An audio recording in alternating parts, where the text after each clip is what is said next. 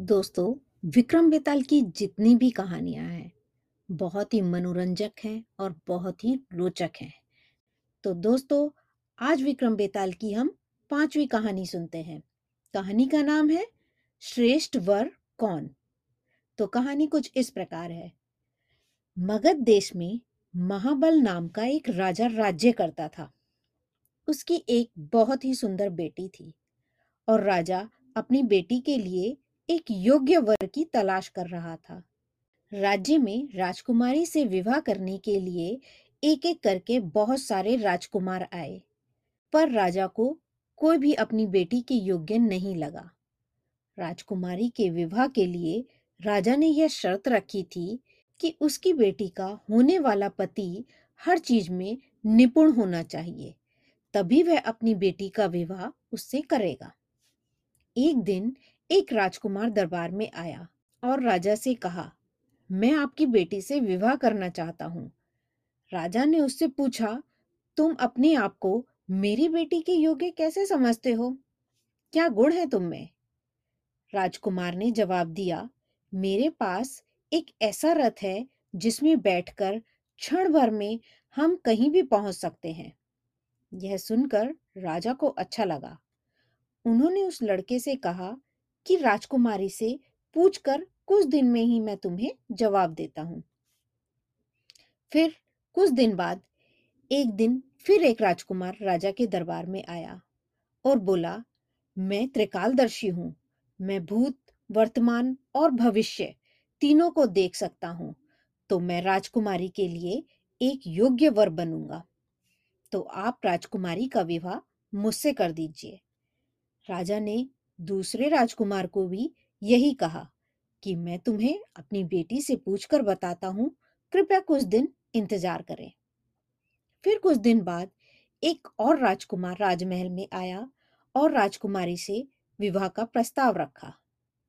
राजा ने उससे पूछा कि तुम में ऐसा क्या गुण है जो मैं अपनी बेटी का विवाह तुमसे करूँ? युवक ने कहा, मैं धनुष विद्या में निपुण हूँ।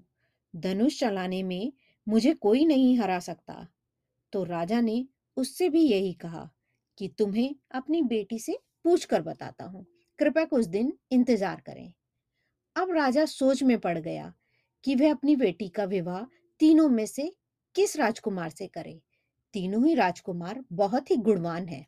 तभी एक दिन एक भयानक राक्षस राजा की बेटी महादेवी को वहाँ से उठाकर ले जाता है और यह खबर पूरे राज्य में फैल गई कि राजकुमारी को राक्षस उठा कर ले गया है। तो राजा, रानी और तीनों राजकुमार एक जगह इकट्ठा हो जाते हैं और राजकुमारी को छुड़ा कर लाने का विचार करने लगते हैं।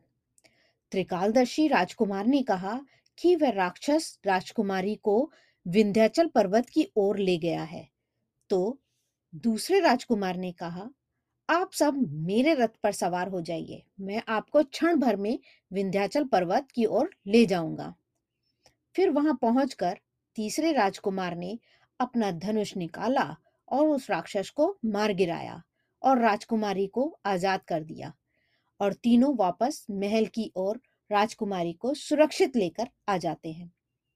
इस कहानी को सुनाने के बाद बेताल ने राजा विक्रमादित्य से कहा, राजन राजकुमारी को बचाने में तीनों राजकुमारों का एक जैसा ही योगदान था। तो राजकुमारी का विवाह अब किससे होना चाहिए? राजा विक्रमादित्य मुस्कुराते हुए उत्तर देते हैं। उसका विवाह उस धनुर्धारी से होना चाहिए, जिसने राक्षस को मार गिराया है। दूसरे दो राजकुमारों ने तो उसकी मदद की है।